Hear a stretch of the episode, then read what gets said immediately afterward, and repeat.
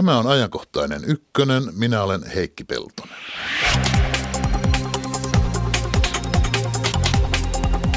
Venäjä kääntyy kovasti sisäänpäin. Onko ulkomaailma venäläisille uhka eikä mahdollisuus? Sulkeutuuko maa kohta kokonaan ulkomaisilta vaikutteilta ja kansainväliseltä kanssakäymiseltä? Venäjästä hetken kuluttua. Äärijärjestö ISIS on kiihdyttänyt syyrialaispakolaisten hakeutumista naapurimaihin, kuten Jordanian, Libanonin ja Turkkiin. Ovatko pakolaiset rasiten maiden talouksille vai voisiko se olla myös toisinpäin? Entä onko Jordania, Libanon ja Turkki jätetty yksin pakolaissuman edessä? Mitä jos rajat jossain vaiheessa pannaan kiinni? Pakolaisiin palaamme puolen tunnin kuluttua. Radio yhden lähetysikkunaan sopii taas lähettää kommentteja.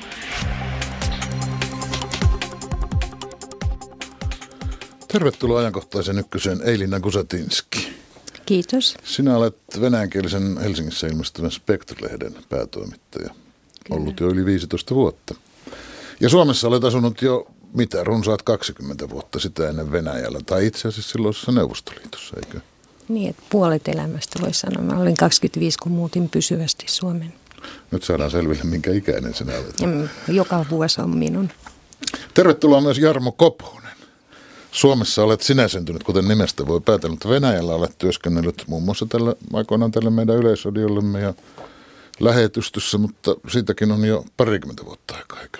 Kyllä, siitä on parikymmentä vuotta aikaa, mutta voin sanoa, että on kyllä enemmän kuin puolet elämästäni niin miettinyt erilaisia asioita, jotka liittyy meidän naapuriin. Niin sä seuraat kuitenkin aktiivisesti Venäjän asioita. Että se täytyy sanoa, että jos lukee sinun päivityksiäsi sosiaalisessa mediassa, niin melkein voi sanoa, että herkeämättä. Lähes tulkoon, pyrin siihen. Näin sivusta katsojasta tuntuu, että Venäjä olisi nyt koko ajan sulkeutumassa, käpertymässä sisäänpäin, että vuorotvaikutus muiden maiden kanssa olisi koko ajan vähenemässä. Mä tiedän, miltä teistä näyttää. No kun katsoo tuota netin maailmasta sitä, niin ihmiset porisee siellä netissä ja mikä yllättävää ja mikä hyvä menevät joskus myös kadulle. Ja sitähän ei sallittu Brezhnevin aikana. Sulkeutuuko Venäjä? Käpertyykö se sisäänpäin Elina Kusetinski?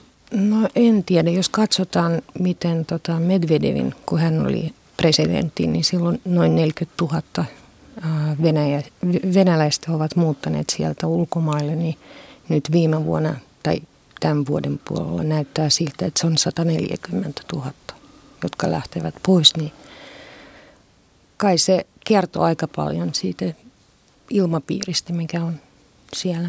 Mutta eihän se sillä tavalla näy, kun käy Moskovassa tai Pietarissa, niin kahvilat, erilaiset tapahtumat, festivaalit, puistot ovat täynnä iloisia ihmisiä. Ja aika harva lähtee kotoaan, jos ei siihen ole erityisen painavat syyt. Ja suurimmalla osalla ihmisistä ei kuitenkaan ole niitä mahdollisuuksia. Venäläisistä vaan onko viidenneksellä, parilla kymmenellä miljoonalla on ulkomaan passi. Ja jos ulkomaille lähdetään, niin lähdetään yleensä turistikohteisiin jonnekin, jossa voidaan olla se viikko tai kaksi. Että nämä, joita me nähdään Helsingissä on tietysti, tai muualla Suomessa, niin on tietysti turisteja, jotka on, on tota, toivottavasti edelleen kasvava ryhmä ulkomaalaisia Suomessa. Mutta muualla, kun heihin törmäämme venäjän kieltä puhuviin, niin he ei välttämättä tosiaan ole Venäjältä lähtöisin, vaan he ovat jo asuvat jossain muualla. Täytyy muistaa, että esimerkiksi eurooppalaisista kielistä niin Venäjä taitaa olla viidenneksi puhutuin. Eli siis venäjän kielisiin kyllä toki törmäämme monessa paikassa. Ja, ja tämä on se, joka ei myöskään ole eristämässä Venäjää, vaan Venäjä on edelleen hyvin avoin ja vapaa siinä suhteessa, että osa ihmisistä venäjänkielisistä asuu Venäjällä ja suuri osa heistä asuu eri puolilla Euroopassa ja on samanlaisia eurooppalaisia kuin me muutkin, väittipä Venäjän nykyinen johto mitä tahansa. Minä ajattelen sellaisia asioita, että Venäjän tuonti vähenee kauppapakotteiden johdosta, ainakin tuonti Euroopasta, en tiedä sitten tuleeko Kiinasta tai Intiasta korvaavaa tuontia. Että ulkomaalaisten kanssa yhteistyötä tekevät järjestöt menettävät koko ajan toimintamahdollisuuksiaan. Että tiedotusvälineiden ulkomaista omistusta rajoitetaan – tietysti on, että jos tämä kaikki sanotaan vaikka muodossa Venäjä venäläisille, niin en mä tiedä, mitäpä tuomittavaa tässä oikeastaan on. Mitä tarkoittaa Venäjä venäläisille? Mä tiedän, että se kuulosti hyvältä iskulauselta. Se on niin kuin Suomi suomalaisille, Saksa saksalaisille. Sehän kuulostaa Mihin tatarit ja kaikki ja... muut laitetaan. Ei tämä ollut minun slogani, niin mä vaan yritin tiivistää tätä kehitystä. Se on ihan selvää, että, että, että Venäjällä on tehty paljon masentavia lakeja, jotka näyttää meistä hirvittävän paljon ihmisten oikeuksia rajoittavilta ja ovatkin sitä. Ja siitä venäläiset puhuvat itse. Mutta samaan aikaan niin, niin pitää muistaa se, että, että ihmisillä on edelleen mahdollisuuksia tehdä vaikka mitä. Heillä on internet auki sen rajoittamisesta, sen käytön rajoittamisesta. Nyt puhutaan, mitä se sitten käytännössä tarkoittaa, niin se on toinen asia.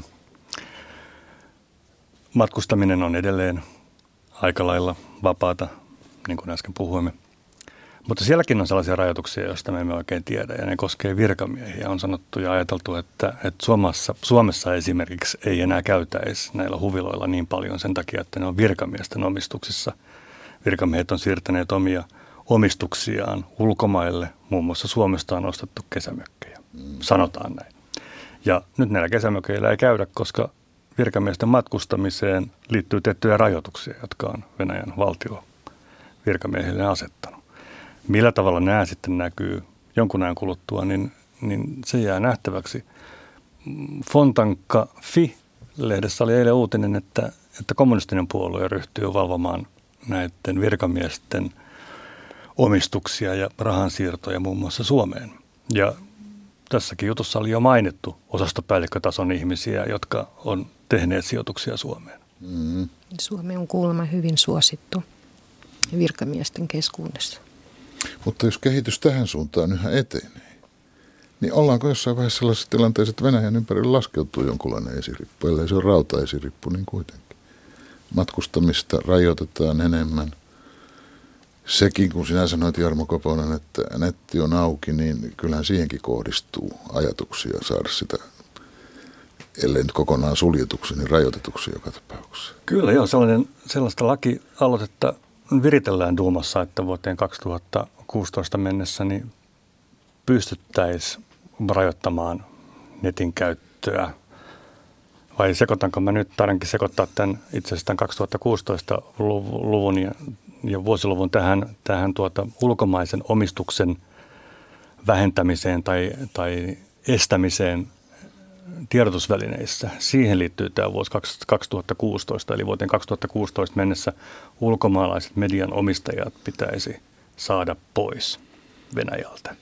Joo, mun mielestä se ää, netin käyttö pyritään rajoittamaan, jos on erikoistilanne tai Aha.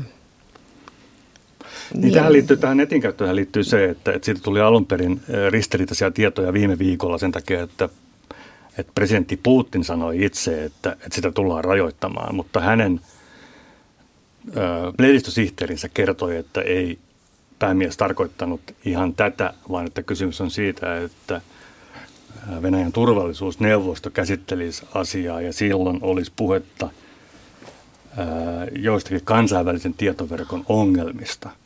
Ja tavallaan luotiin sellainen uhka päälle. Mutta kyllä siellä keskustelua käytiin voimakkaasti ja netissä alkoi heti porina siitä, että miten voidaan kiertää tällaiset valtion asettamat rajoitukset. Ja sehän selvisi ihan hyvin. Niin, mä kuolin keväällä Kiinassa, niin kyllä mä kävin Facebookissa ja googlasin Se tarkoittaa, että kun eivät ole Kiinassakaan onnistuneet sitä estämään, niin onnistuisivatko Venäjälläkään? No melkein kiinalaiset itse kertoivat, miten pitää kiertää se. Miten, miten ne venäläiset itse tämän tilanteen kokevat? Hyvin eri tavalla eri venäläistä. Ei ole sellaista venäläistä, joka no, olisi tiedän niin sen, tämmöinen. Tiedän sen, tiedän sen. Saat valita ihan kenestä venäläisistä puhut. Ah, no, on, on epävarmuutta on monilla – ihmisille, jotka uskoivat, että Venäjä kyllä, onhan se ulkoisesti ainakin suuret kaupungit muuttuneet hyvin voimakkaasti 20 vuoden aikana. Mm-hmm. Niin, tota, niin tämä uusi tilanne, niin se on hämmentänyt monia. Mutta miten, miten te selitätte sen siis Krimin valtaus ja Ukrainan tapahtumat, nehän ovat nostaneet Putinin kannatuksen huippulukemiin tonne. Tutkimustulokset on 80 ja 90 prosentin välillä, 80 jotain prosenttia.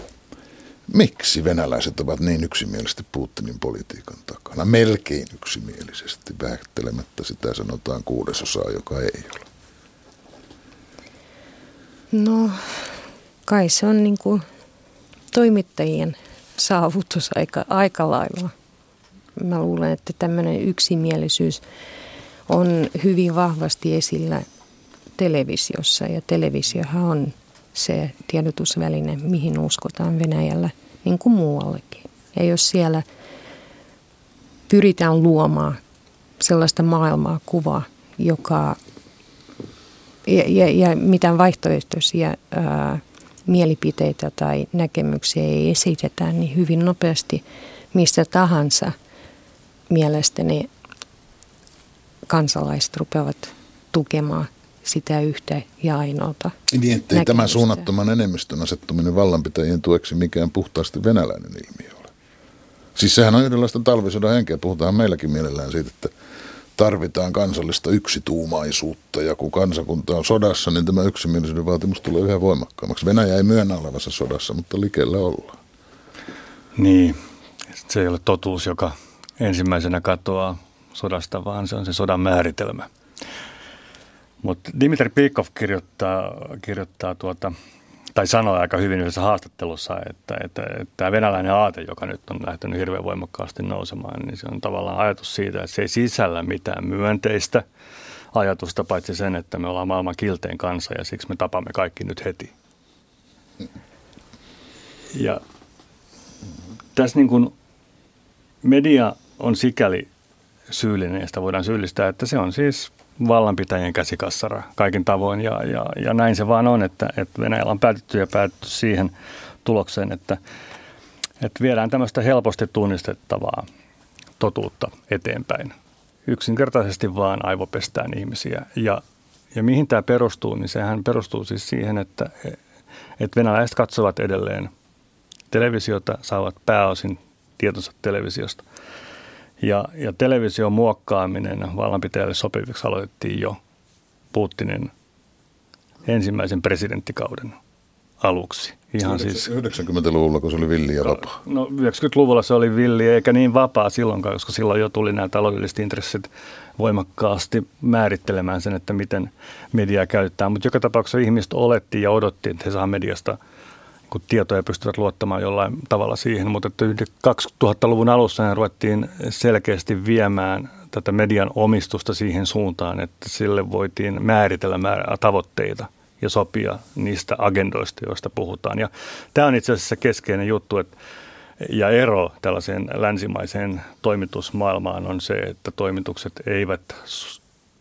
niin kun ne ei valmistaudu semmoiseen yhteiseen päivittäiseen ohjelmaan ja tee kaikki samalla tavalla. Vaikka jokainen uutistoimintaa seuraava tai uutisia seuraava huomaa, että selkeitä lainalaisuuksia on, että määrättyjä asioita käsitellään, käsitellään määrätyllä tavalla määrättyinä päivinä ja sen päivän ohjelma on suurin piirtein ennalta määritelty. Mutta nimenomaan johtuen tästä, niin voidaan jopa kokonaista kansakuntaa ohjata tiettyyn suuntaan. Mutta se on mielenkiintoista, että aina kun puhutaan Venäjällä niin kuin mediasta ja median tilasta, niin siinä viitataan, että kaikkialla on samanlaista.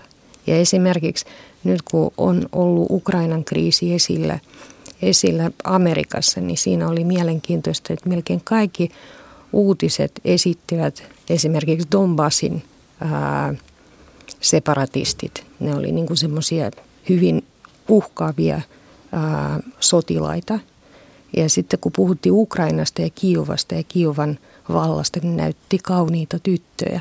Ja se oli Amerikassa niin silmänpistävä. Ja tavallaan se antaa mahdollisuuden sanoa, että kaikkialla toimitaan tällä tavalla. Siis medi- medialla voi olla yhtenäinen maailmankuva muuallakin kuin Venäjällä. Ja tämä on just se, mitä, mitä pystyy, pystyy tuota Putin käyttämään erittäin Vai hyvin. Onko, onko tämä ylitasapuolisuutta, kun näin sanon? No, nimenomaan. Mutta tämä, tämä tasapuolisuuden vaade on yksi sellainen asia, jota pystytään käyttämään hyväksi. Sitä voidaan käyttää Venäjällä hyväksi. Toki sitä voi käyttää myös Fox hyväksi Yhdysvalloissa. Että ei se sen kummallisempi asia mutta tästä se lähtee nimenomaan, että, että jos aina lähdetään siitä, että on tällainen symmetria, että kun noi tekee noin, niin me voidaan tehdä näin ja näinhän tämä tehdään. Siis jos se on perusajattelussa ja mä luulen, että neuvostoliittolaiselle ihmiselle, niin se on ihan yhtä helppoa niin kuin nykyään, kun se on ollut ennenkin tämä ajattelu. Että. Millaisessa olossa teidän kolleganne venäläiset toimittajat sitä työtään tekevät? Uh, mä, mä voin sanoa, että mä viimeiset puoli vuotta, mun on hirveän vaikea katsoa Venäjän valtiollisia uutislähetyksiä tai tämmöisiä viikko-ohjelmia ja ajankohtaisia ohjelmia. Mä katson Dosdia ja sitä niin kuin monet... Dosti on siis kaapelikanava, joka, jonka toiminta on rajoitettu voimakkaasti, jonka katsojamäärät on varmaan nykyään, niin äh, ehkä satoja tuhansia, mutta internetissä joka tapauksessa tapahtuu kaikki. Joo, niin, tota, niin siinä ää, äh, toimittajat, monet toimittajat, ulko, ulkomaalaiset toimittajat eivät arvosta niiden tekemää työtä sen takia, kun se on niin, niillä on niin vähän rahaa. Ne ei ole uskottavia sen takia, kun siellä käytetään, käytetään harjoittelijoita ja niin poispäin. Ja mun mielestä taas niin kuin, heillä monesti ohjelmat ovat paljon syvällisempiä kuin missään muualla lännessä.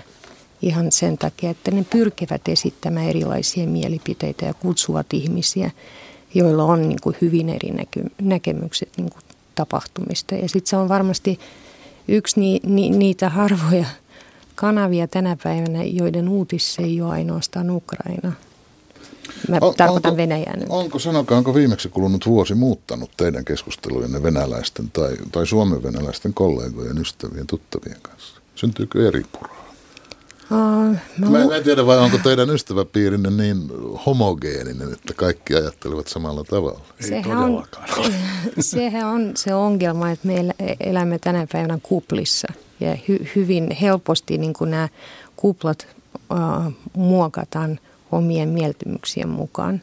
Ja sitten siellä on paljon ihmisiä, jotka ovat samanmielisiä. Mutta kyllä tota, mä oon huomannut, että jotta uh, ei menisi poikki tietyt suhteet, niin itse sensuroin itteni, en postaa ihan kaikkea, mitä, mitä, mistä tykkään esimerkiksi, kun tiedän, että monille se sitten ää, olisi merkki, että voi pistää, tai on pakko pistää välit poikki. Joo, itse sensuuri on, on, on, on se, joka on kaikkein kurjin tässä tilanteessa. Mutta toisaalta sota-aikana mun mielestä pitääkin olla itse sensuuri, ettei lähde niin kuin postaamaan niitä erilaisia, mm, äh, erilaisia linkkejä ihan noin vaan, kun helposti siitä tulee, että lietsotaan ja sitä väkivaltaa tulee, tulee enemmän, jos oot niin kuin postamassa tietynlaisia linkkejä. No tästä päästään taas siihen, mistä Heikki mua aikaisemmin sanoi, että näytät olevan jatkuvasti siellä netissä jotain tekemässä, mutta ideana on nimenomaan se, että, että siellä tulisi mahdollisimman paljon erilaista aineistoa muidenkin seurattavasti. Mun täytyy sinulle lukea, kun meille tulee tätä meidän lähetysikkunaan tämmöistä kansalaispalautetta kuuntelijoita. Täällä muu on nimimerkki kaksi minuuttia sitten halusi sanoa, että Pietarin ja Moskovan älyköt ja nettiblokkarit eivät ole koko kansa. Ja näinhän epäilemättä on. Ei kai sitä kukaan väittänytkään, vaan päinvastoin. Siis nythän on, tila, nythän on tilanne, jos tässä saa luennoida, niin sanotaan näin, että siis on ihan selkeästi sellainen tilanne, että, että puhutaan tämmöisestä kevyt totalitarismista siinä suhteessa, että pyritään rajoittamaan – valtavirassa käytävää keskustelua ja ohjaamaan se just tällaisille pienille nettisaiteille ja pienen piirin keittiöasioiksi. Ja se suuri massa, niin se saa seurata näitä isoja TV-kanavia sitä yhtä totuutta ja se on hyvä. Ja vaikuttaa siltä, että jos pari vuotta sitten, kun alkoi tällaiset kansalaisliikkeet Moskovassa ja muissa suurissa kaupungeissa, ruvettiin vaatimaan – oikeudenmukaisuutta vaaleihin. Ruvettiin puhumaan enemmän puolueiden mahdollisuuksista. Osoitettiin mieltä. Koettiin, että Venäjällä voidaan joihinkin asioihin vaikuttaa yhteiskunnallisella keskustelulla. Niin tämä porukka on täysin merkityksetöntä tällä hetkellä. Venäjän johdolle. Siltä vaikuttaa. Että sen valtaan ei yksinkertaisesti uskota. Että Venäjällä Onko voi se niin lukea... merkityksetöntä, että se ei edes ärsytä kunnolla? Se on niin merkityksetöntä, että sillä ei lasketa olevan mitään vaikutusta. Että No onko, onko Venäjällä mitään. vakavasti otettavaa oppositiota tai merkkejä sellaisen syntymisestä? No, viimeiset vaalithan osoitti, että, että vaali, ää, äänestysluvut oli siis, oliko ne Pietarissa muutama prosenttia, siis neljä prosenttia jollakin alueella ja, ja Moskovassa kokonaisuudessaan 20 prosenttia kävi äänestämässä paikallisvaaleissa. Siis se on aivan käsittämättömän pientä, joka tarkoittaa. Joo, mutta tuosta oppositiosta, jos puhutaan, niin sehän oli merkillistä, miten tota, ihmisiä ei laskettu edes siihen asti, että ne pääsis ää, ehdokkaaksi. Että tavallaan kenttä on puhdistettu. Ja mä katson, että jos Venäjällä on viimeiset kymmenen vuotta puhuttu, jos ei Putin, niin kuka, kun ei ole ketään, niin tänä päivänä lännessäkin sanotaan näin, että on se Putin vielä ihan kiva. Ties kuka tulee hänen tilalle. Mutta onko, onko venäläisille jotenkin luonnollista, että ulkomaailma ja ulkomaat ovat enemmän uhka kuin mahdollisuus? Näinhän on ollut vuosisatoja, eikö ole? Se oli jännä, kun pari viikkoa sitten aamulehdestä mulle soitti yksi toimittaja ja sanoi, että nyt tehdään tämmöinen kysely, onko Venäjä uhka. Niin, tota, Olen lukenutkin sen. niin ja mä, mä ajattelin, että tota, onhan se ollut uhkaa niin pitkään, kun, kun mä oon täällä asunut. Että tavallaan En, en nyt puhu on- siitä, onko Venäjä uhka, Joo. vaan koetaanko Venäjällä ulkomaailma uhkana? Mutta mä luulen, että silloin kun näin on he- helpompi, helpompi käsitellä ihmisiä, jos pidetään uhkakuvia päällä.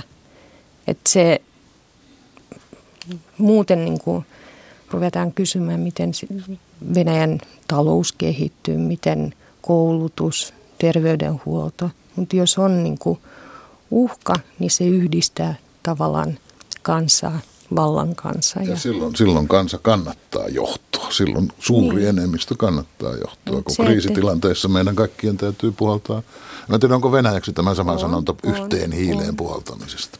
Kyllä, kyllähän siis on niin, että, että että Venäjällä on luotu sellainen kuva, mielikuva siitä, että Venäjää uhkaa joku. Ja, ja se on tietysti, tietysti totta, että, että voidaan aina sanoa, että Venäjää uhkaa Euroopan unioni tai Venäjää uhkaa NATO tai Venäjää uhkaa Yhdysvallat tai Venäjää uhkaa fasistit. Uhkia on vaikka kuinka paljon. Mutta taas kerran mä sanon, että tota, se koneisto, joka luo niitä uhko, uhkakuvia, niin niillä on erittäin helppo saada todisteita lännen mediasta. No parikymmentä vuotta sitten, 90, 1990-luvulla, niin silloin uskottiin suuriin myönteisiin muutoksiin. Niin uskottiin sekä Venäjällä että muualla maailmassa. Ja nyt minusta tuntuu, että usko Venäjän muuttumiseen on sangen heikko. Tehtiinkö silloin aikoinaan väärä arvio? Vai mikä muuttui? Mä luulen, että silloin lähdettiin tota, ottamaan parhaat palat päältä. Ja se oli se tärkein asia, eikä se, miten ihmisiä tavallaan valistetaan ja kasvatetaan ottamaan vastuun itsestään. Et lännestä sinne tuli paljon, paljon niitä Amerikasta ja muualta ihmisiä, jotka tiesivät, että nyt on helppo saada isot voitot ja nopeasti. Tota, Tehtiinkö hir- silloin väärä arvio, Jarmo Koponen?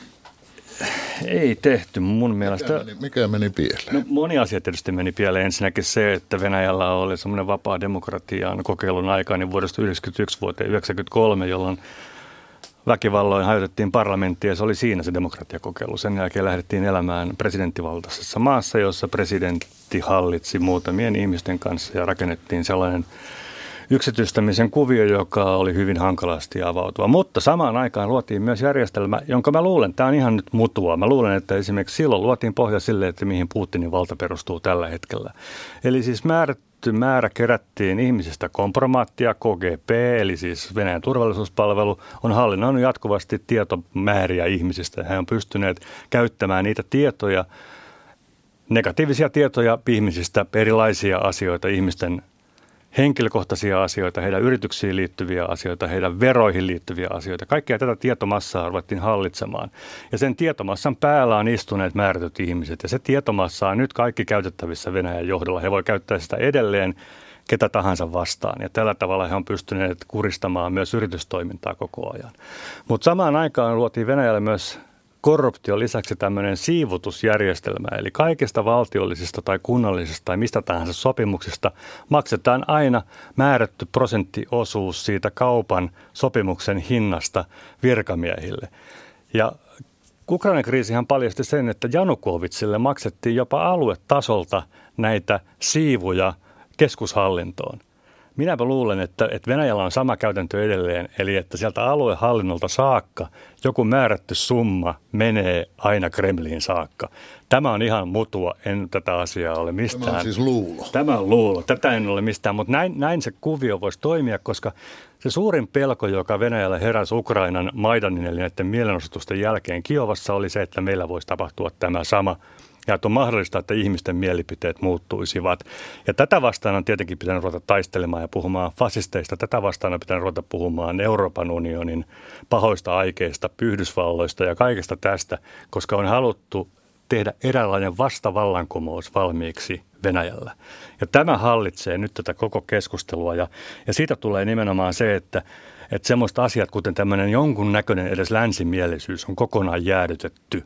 Ja silloin tämä ilmaisu siitä, että Venäjä on liukumassa totalitarismiin, niin ei ole väärä, vaan tämä on ihan semmoinen, jota, jota tämä venäläinen älykköporukka käyttää. Mutta kuten sanottu, niin he kokee, että heillä ei ole tällä hetkellä juurikaan mitään mahdollisuuksia toimia, paitsi että koko ajan näitä yhteyksiä pidetään. Meillä on kansalaisjärjestöt, jotka pitää yhteyttä Venäjään. Meillä on ystävyysjärjestöt.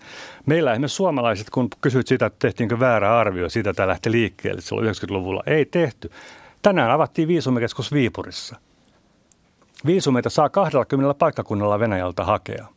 Koko ajan toivotetaan ihmisiä tervetulleeksi, ei pelkästään Suomea, vaan Euroopan unioniin. Schengen-viisumeilla. Tervetuloa mutta älkää viekö niitä varastettuja autoja edes takaisin niin paljon koko ajan. Mm. Joo, kyllä mä luulen, että tota, sehän olisi helppo, jos niin kuin lähdetään siitä, että Venäjä sulkeutuu ja me teimme väärät arviot ja meidän täytyy vetäytyä. Sehän vaan pahentaa sen tilanteen siellä Venäjän sisällä, eikä siinä länsi mun mielestä voitaa mitään. Mutta tällaiset kansankäymiset ja äh, madaltaa sitä – kynnystä yhteistyöhön ja yhteisprojekteihin kansalaistasolla, niin kyllä miten enemmän ää, ihmiset pääsevät liikkumaan ja tutustumaan toisiin, niin sen enemmän, enemmän mahdollisuuksia on myös siellä sisällä muuttaa, muuttaa niitä asioita, mutta sitä ei pysty kukaan muu tekemään, paitsi ne venäläiset itse siellä. Elina Kusatinski, mitä ajattelevat Suomessa asuvat venäläiset vanhan kotimaansa tapahtumista? Onko täällä tämmöinen russofobia lisääntynyt? Uh, monet kokevat sen, kun tota, mediassa jatkuvasti puhutaan negatiivisen sävyn Venäjältä, että monet hyvin henkilökohtaisesti sitä vastaanottavat sitä, sitä uh, sanomaa. Ja, ja minusta uh, venäjänkieliset joutuvat liian usein muuallakin Euroopassa sellaisen tilanteeseen, että ne on kahden tuen välillä.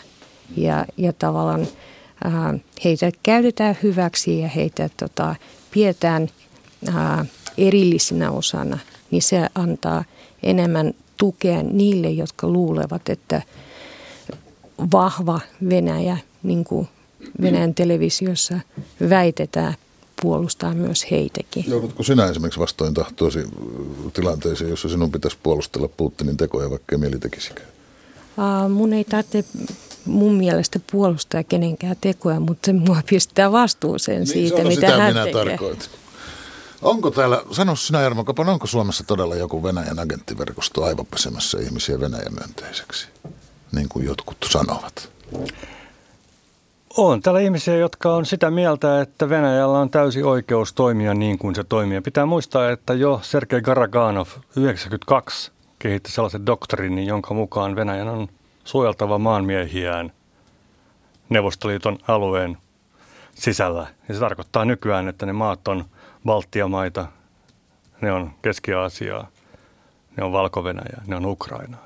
Hmm. Kyllä. Suomi ei ole entinen Neuvostoliiton alue, täytyy varmuuden Ei, Suomi ei ole. Ja, ja meillä Suomessa niin on itse asiassa meillä on jotakin tämmöisiä ideologisia syitä ilmeisesti, jonka takia niin, niin osa meistä haluaa tukea ähm, koko muuta maailmaa vastaan olevia mielipiteitä, tulee ne sitten mistä tahansa.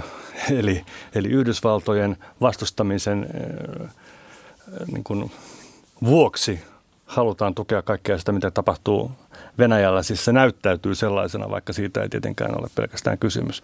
Mutta on selvää, että tämmöinen trollikeskustelu, jota Suomessa on käyty, niin on ihan aiheellista. Ja, ja soisin, että sitä keskustelua käytäisiin niin kuin kiivaasti ja, ja niin kuin, tai kiihkottomasti, mutta, mutta kestävästi pidemmänkin ja, ja tarkemmin mietittäisiin sitä, että mistä kaikesta, mitä kaikkea ollaan valmiita tukemaan – No me emme nyt ehdi käydä sitä tämän enempää. Kiitos Jarmo Koponen. Kiitos Eilina Kusatinski. Kiitti. Kiitos.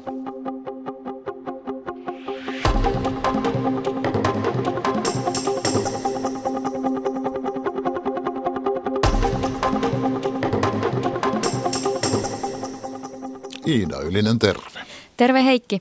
Otetaan muutama poiminta lähetysikkunasta. Siellä tartuttiin tuohon alussa käsiteltyyn kysymykseen, käpertyykö Venäjä sisäänpäin. Ja siihen lähetysikkunassa vastattiin, Venäjä avautui Ukrainaan. Ja kysyttiin myös niin päin, suljetaanko venäläiset kansainvälisen yhteisön ulkopuolelle. Ja yksi Putinia koskeva kommentti kuuluu näin. Putinia pidetään virheellisesti vahvana, mutta opposition jokaisen repaleenkin tukahduttaminen, vaalien väärentäminen, poliittiset oikeudenkäynnit ja niin edelleen kertovat heikkoudesta. Hyvä. Riennetään nyt eteenpäin. Kyllä, Suomi vastaanottaa tänä vuonna noin tuhat kiintiöpakolaista ja tämä lukumäärä osoittaa muun muassa sen, miten kaukana Syyriasta Suomi sijaitsee. Sillä otetaanpa Suomen vertailukohdaksi Syyrian naapurimaa Libanon. Libanonissa on oman maan asukkaita noin neljä miljoonaa, niin heitä Heikki Lonkalta, montako syyrialaispakolaista Libanonissa on. Ja ei, nyt ei, saa arvata ei oikein ronskeja lukuja. Eteenpäin. En, en, en, en osallistu Yli miljoona. Nyt kuullaan, minkälainen taakka syyrialaispakolaiset ovat naapurimailleen ja tätä pohditaan nimenomaan talouden näkökulmasta. Haastattelussa SPRn kansainvälisen avustustoimen johtaja Kalle Löövi ja väliaikainen asiainhoitaja Liisa Maunula Suomen Beirutin yhteystoimistosta.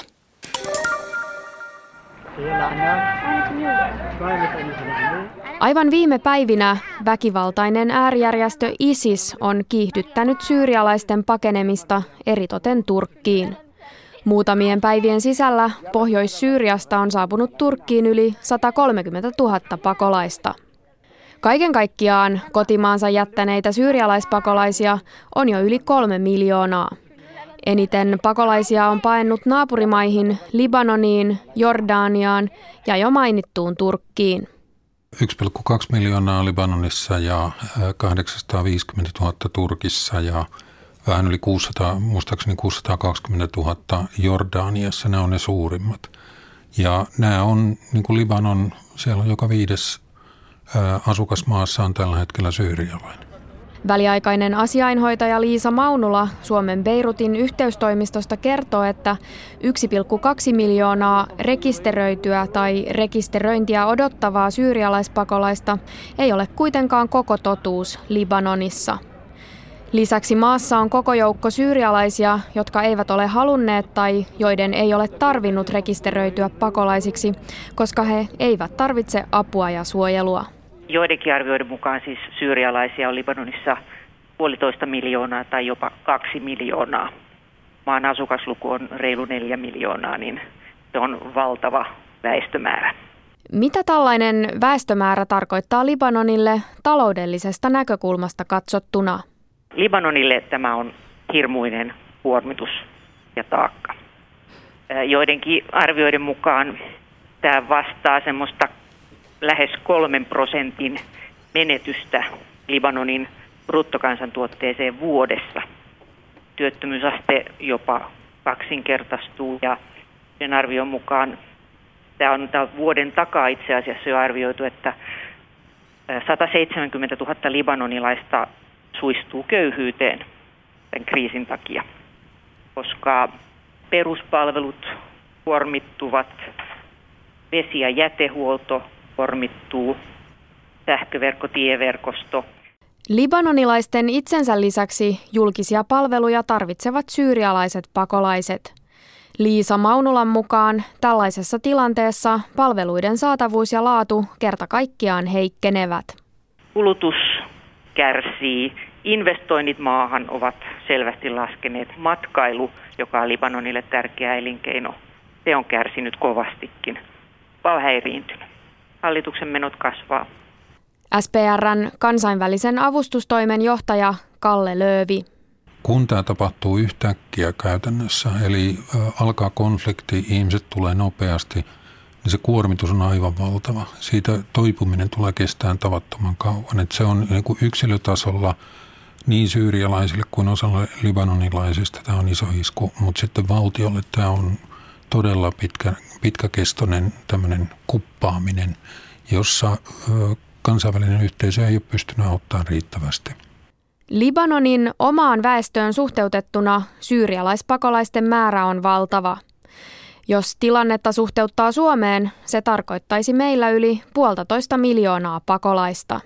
Miten poikkeuksellinen tapaus Libanon on? Taitaa olla kyllä aika ainutkertainen tapaus.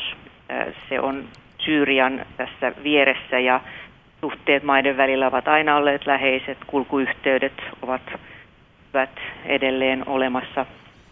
Ja myös on muistettava, että libanonilaiset itse ovat omien selkkaustensa sisällissodan aikana hakeutuneet Syyrian puolelle pakolaisiksi, niin täällä, täällä toisaalta on myös valtava määrä solidaarisuutta ja sympatiaa, että syyrialaiset veljet olivat pitkään hyvinkin tervetulleita, mutta nyt kun kriisi jatkuu neljättä vuotta, niin on aivan ymmärrettävää, että se vieraanvaraisuuskin alkaa vähän hiipua ja kyky vastaanottaa niitä pakolaisia niin on ajat sitten saavuttanut rajat.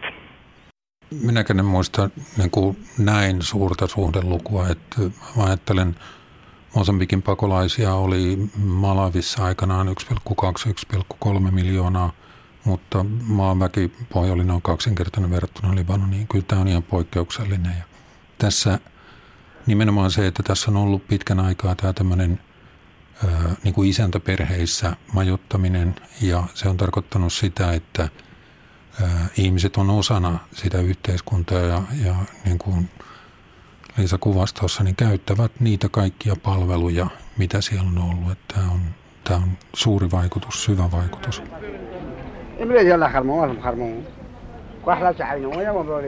Mutta ovatko pakolaiset aina pelkkä taloudellinen rasite naapurimailleen?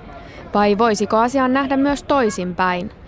Onko esimerkiksi ajatus pakolaisista kuluttajina täysin naurettava ja vähän irvokas? E, ei toki. E, pakolaiset ovat myös kuluttajia ja luovat kysyntää talouteen ja sitä kautta taloudellista aktiviteettia. He tekevät ostoksia, tarvitsevat ruokaa, vaatteita, palveluja. Heillä on säästöjä, joilla he pystyvät näitä maksamaan. Ja sitten tietysti yritysten ja työnantajien kannalta voi olla hyvinkin tervetullutta, että maassa on hyvin paljon halpaa työvoimaa saatavalla. Sehän, sehän voi laskea koko maassa hintatasoa tai siis palkkatasoa. Ja yritysten kannalta se on hyvä asia. Toisaalta vähätuloisten libanonilaisten tai jordanialaisten kannalta tällainen palkkakilpailu on kaikkea muuta kuin toivottavaa ja voi heikentää heidän ennestään haavoittuvaa asemaa. Siinä on myöskin sellainen, mikä tapahtuu, joka on valitettavaa, on tämmöinen aivovuoto. Eli, eli kun katsotaan, ketkä lähtee pakosalle, niin kyllä siinä on joukossa aika paljon niitä. Esimerkiksi lääkintäväkeä on lähtenyt Syyriastakin paljon liikkeelle – lähtee niitä, joilla on koulutus, kun he sitten päätyy muihin maihin ja, ja tosiaan tekevät sitten halvemmalla sitä työtä, jos saavat ammattityötään tehdä tai tekevät muita töitä, niin kyllä sillä osittain siitä hyötyäkin. Mutta samaan aikaan juuri tämä, että se pistää sen talouden aika lailla sekaisin näissä maissa ja, ja se vaikutus on tosiaan pitkäkestoinen. Libanonilla, Jordanialla ja Turkilla on tapana korostaa pakolaisten tuomaa taloudellista taakkaa. Onko taustalla toive siitä, että näin saataisiin apua ulkomailta? Ja eikö tuo olisi vähintäänkin kohtuullinen toive? Se on erittäin kohtuullinen toive. Joidenkin arvioiden mukaan nämä lähimmät äh, naapurimaat ja eniten pakolaisia vastaanottaneet maat, Libanon, Turkki, Egypti ja Irak, ovat yhteensä maksaneet tämän humanitaarisen kriisin kustannuksia ja pakolaisten kustannuksia 80 miljardia dollaria ja samaan aikaan avunantajamaiden osuus olisi noin reilu 4 miljardia dollaria. Onhan tässä itse köyhät maat panostaneet aivan valtavasti ja voi pitää kohtuullisena sitä vaatimusta ja toivetta, että ulkopuoliset valtiot osallistuisivat tähän taakanjakoon entistä enemmän. Se näkyy humanitaarisessa työssä meillä ainakin tällä hetkellä niin, että joidenkin ihan selvästi tarpeellisten hankkeiden aloittaminen on vaikeaa, kun tämmöinen isäntämaa siinä naapurissa eh, käy neuvotteluja kansainvälisen yhteisön kanssa siitä, että minkälaisella osuudella kansainvälinen yhteisö tukisi heidän – juuri infraan kohdistuvia ää, rasituksia ja, ja silloin se viivästyttää kyllä myöskin humanitaarisen avun aloittamista. Näin on käynyt tässä operaatiossa nyt parissakin paikassa jo. Pakolaisten taakka painaa, mutta onko Libanonilla, Jordanialla, Turkilla ja Irakilla muuta vaihtoehtoa kuin olla solidaarinen syyrialaispakolaisia kohtaan ja päästää heidät rajojen yli? Teoriassa muita vaihtoehtoja ei ole, sillä suojeluvelvollisuus vaatii antamaan apua. Kun ihmiset ovat hakemassa hengenvaarallisessa tilanteessa hakevat pakolaisen asemaa tai hakevat turvapaikkaa paremminkin, niin, niin silloin tätä turvaa annetaan. Se on, tulee ihan suoraan pakolaissopimuksesta ja kansainvälisestä oikeudesta. Mutta sitten toinen asia on juuri se, että sitä taakkaa tulisi voida jakaa. Syyrian naapurimailla on siis velvoite ottaa pakolaisia vastaan, mutta toisaalta tiedetään myös, että syyrialaisia on käännytetty pois rajalla. Mistä on kyse?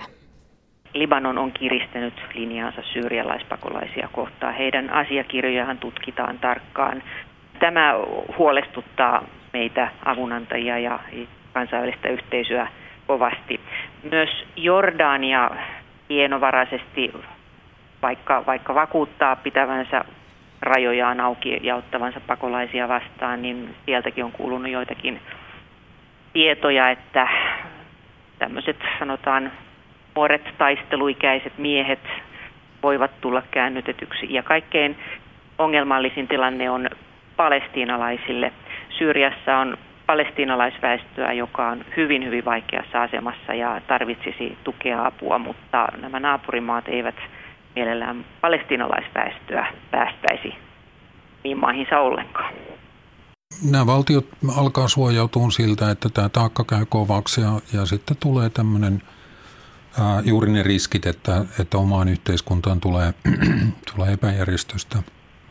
Alkaa suojautua, mutta se mitä siinä pitäisi silloin tehdä on, on että kansainvälisen yhteisön tulisi tarjota apuaan niin taloudellista kuin ottaa sieltä myöskin pakolaisia – ja sillä tavalla luoda sitä tilaa, jossa edelleen ne ihmiset, jotka oikeasti suojaa tarvitsevat, niin saavat sen.